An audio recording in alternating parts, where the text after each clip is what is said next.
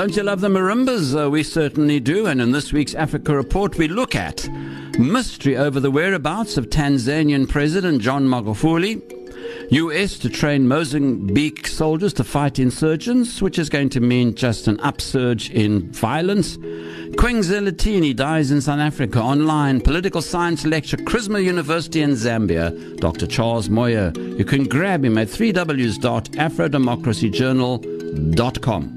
Dr. Charles Moyo, welcome. Thank you. Okay, I'm going to ask you the question. Where is Tanzanian President John Magufuli? Yeah, this is a $1 million question. There is no answer. According to the authorities, he is busy. At least this is what we know, what his Prime Minister said. But his whereabouts are not known. There are rumors that he is in India, on his bedridden, and he contracted COVID-19. So, as a man, who's a COVID-19 skeptic, it's a very, interesting development, and it raises a lot of curiosity. Yeah, I mean, it really is interesting. There was a Tanzanian journalist who was reprimanded.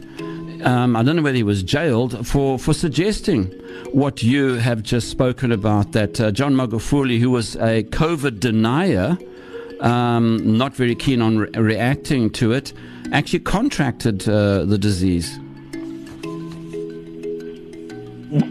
I think there are two people who have been arrested already, on allegations of spreading false alarm. Yeah, so it certainly is quite fascinating. And, John Magufuli remains, I suppose, all we can say, his whereabouts right now remain a mystery. We don't know where he is. Yes, it's not known, but it also indicates a problem that is prevalent, in Africa. The lack of transparency, in the governance process. A person of a stature of the head of state, at least the public should know where he is, and he should come out. If he's not sick, if he's busy, as they are saying, at least he should come out and give a statement, to dispel all the rumors. Indeed. Then let's go on to the next story. The United States to train Mozambique soldiers to fight insurgents. That, to me, is a recipe for disaster. Insurgents is referring to the group in Cabo Delgado, a group of locals who are extremely concerned about their land being taken away for oil exploration. Yes, this shows, a gap that was supposed to be filled by the African Union and SADC. So the U.S. is coming in to fill that void or gap. So, you wonder where, the popular saying, African solutions of African problems, where that saying, went. Because this is what our leaders usually say, but in the case of Mozambique, they have turned their backs on that country, and right now it is under siege from the insurgents. Only private companies, which are also making profit out of the crisis, are there operating in Mozambique. So now the U.S. is coming in to train the Mozambican soldiers so that they can contain the situation. But unfortunately, this situation cannot be only contained through military means, because it's a deep-seated problem. It's multidimensional. It has an economic aspect of it, which is marginalized.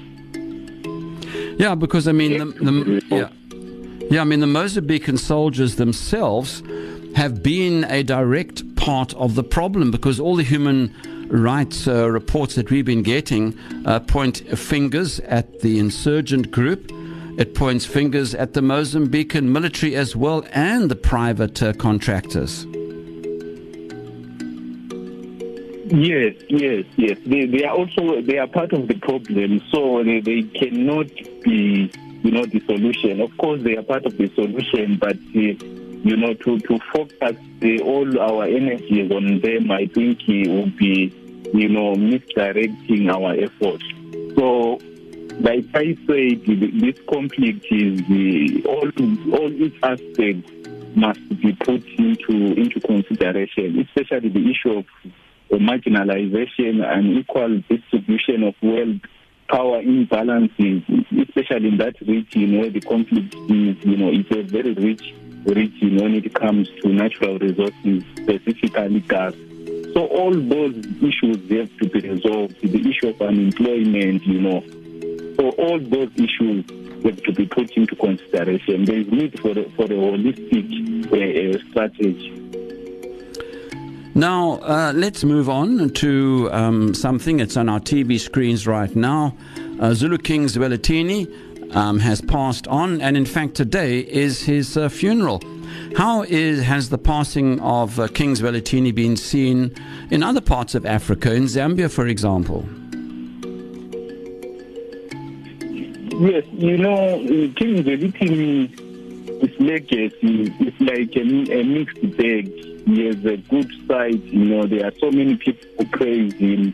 He was very much influential, although, his role was mainly symbolic and ceremonial. He is credited, for instance, for promoting, African culture, specifically Zulu culture, and his influence is spread across Southern Africa. If you look at Zimbabwe, among the Ndebele, here in Zambia, Bingoni, all these Nguni people, they trace, their origins from South Africa. So they are no wonder why they are showering, praises. But there is also what I might say the dark side of the name. Remember, in 2015, how he was accused of doing, xenophobia through hate speech. He has also been accused, of fixing his subjects. Yes, so that's another accusation, and of using his position to amass wealth for himself. So. Yeah, so I mean, King Zwelithini, I suppose, at the end of the day, historically, I suppose in English you could say that he was a mixed bag.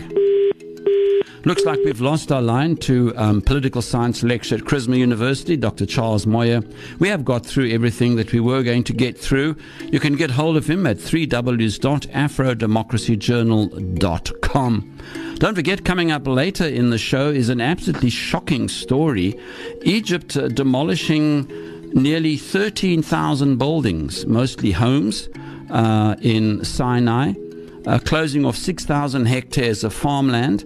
And we have to ask a question: what on earth is going on in Sinai, in Egyptian territory there? We'll find out from Human Rights Watch after 5. And of course, just before 6, we've got sort of like a postscript to our book review Friday slot, 30 Ways to Happiness, authored by Mufti Yusuf Musaji, who is also an award-winning presenter at Radio Islam. So lots to look forward to in the show as we go on.